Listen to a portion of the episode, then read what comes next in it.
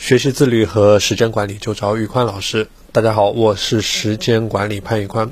最近呢也是比较忙，呃，也一直没有来得及做音频这一块。今天趁着上午有一些时间，然后呃，赶紧的和大家在音频上进行一些沟通。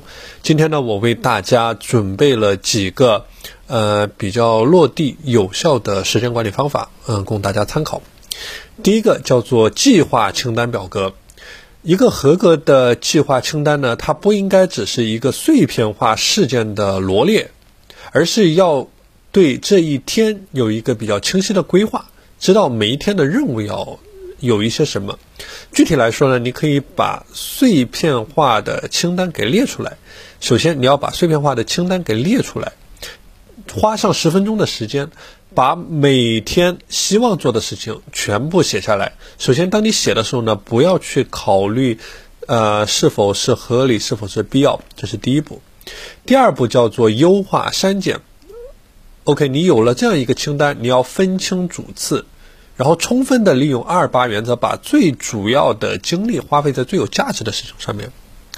从碎片清单里面呢，你要筛选出当天要做的事情，就是你今天要做什么。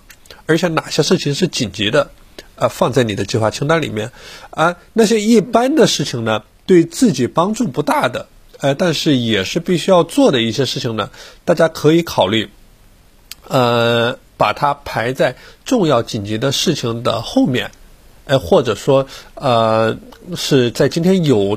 这个时间和精力去执行的时候再去执行啊。如果说你今天的时间精力你自己可以利用的时间并不多的话，那就先从呃我们说的最重要、最紧急的事情，或者说当天必须要做完的一个事情开始。OK，这是第一步，叫做呃计划清单的表格。第二步叫做呃四象限的法则，这个相信大家已经比较熟悉了，就是按照呃你的重要紧急程度对。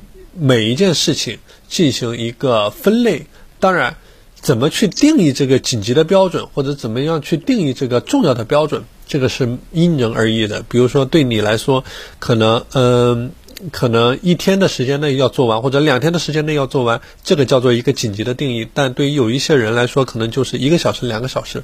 所以说，每个人对他标准的定义是不同的。你必须要找到怎么去定义你的重要紧急四象限。第三个呢，叫做打卡记录表格。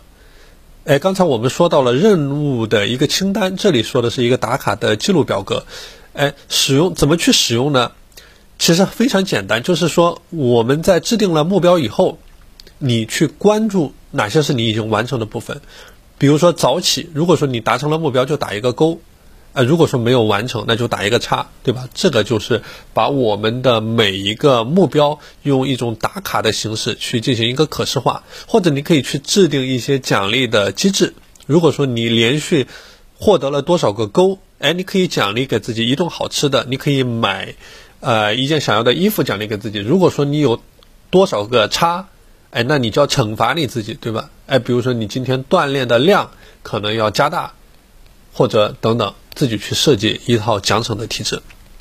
好了，今天的内容先和大家分享到这里。呃，大家如果想学习自律和时间管理方面的知识，欢迎添加我的微信 p a n l e o n 一九八八 p a n l e o n 一九八八，我是时间管理潘宇宽，我们下期节目再见。